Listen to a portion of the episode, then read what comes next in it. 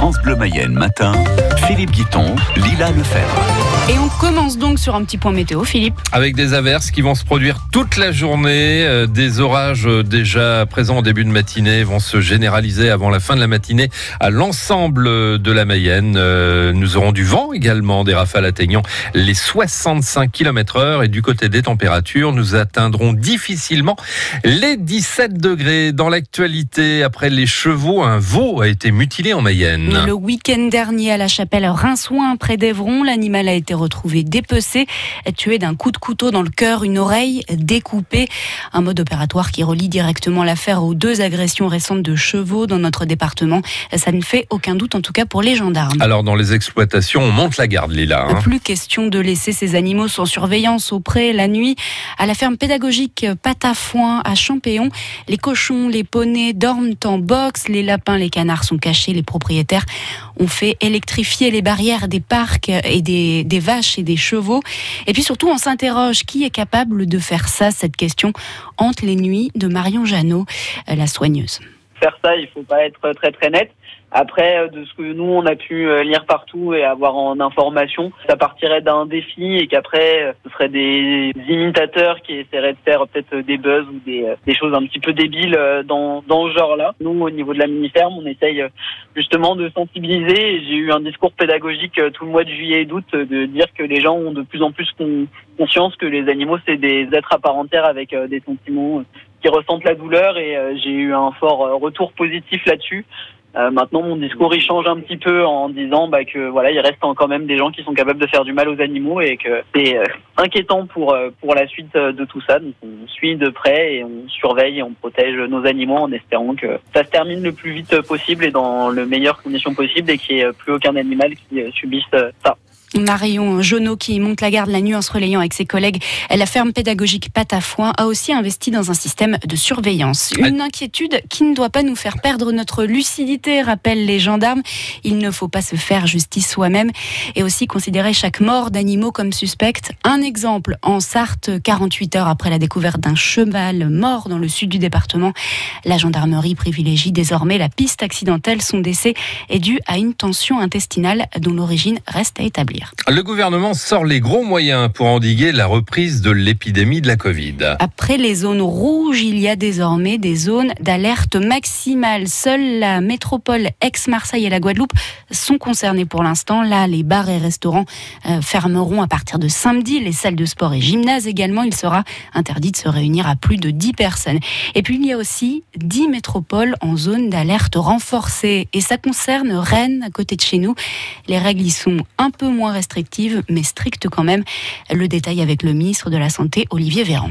Abaissement de la jauge des rassemblements à 1000 personnes, sous réserve que les protocoles sanitaires y soient strictement respectés. Interdiction des grands événements déclarés, comme les fêtes locales ou les fêtes étudiantes. Interdiction des rassemblements de plus de 10 personnes dans l'espace public, tels que plages, parcs.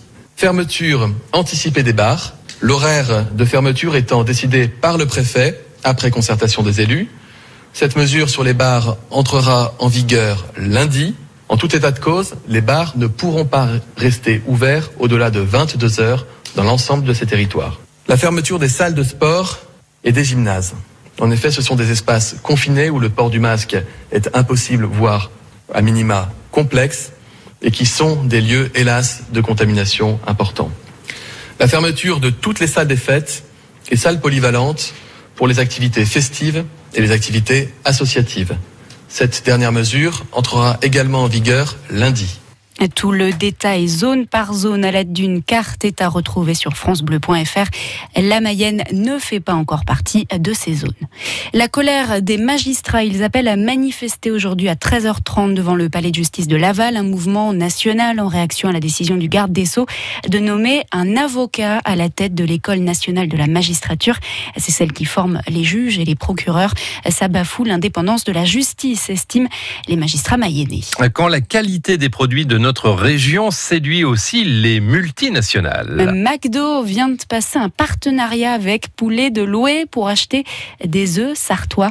C'est notre chronique chez nos voisins dans 10 minutes. Le tirage au sort du quatrième tour de la Coupe de France de football avec un duel entre deux clubs mayennais.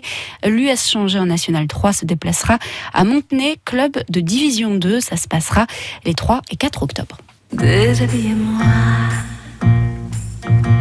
Oui, mais pas tout de suite. Cette musique, vous la reconnaissez sans doute, Juliette Gréco, l'icône de la chanson française disparue hier à 93 ans. La muse des plus grands, de Sartre à Brel, en passant par Gainsbourg, et même des plus jeunes, Biolay, Miossec à la fin de sa carrière de près de 70 ans. En Mayenne, un artiste se souvient très bien de Juliette Gréco.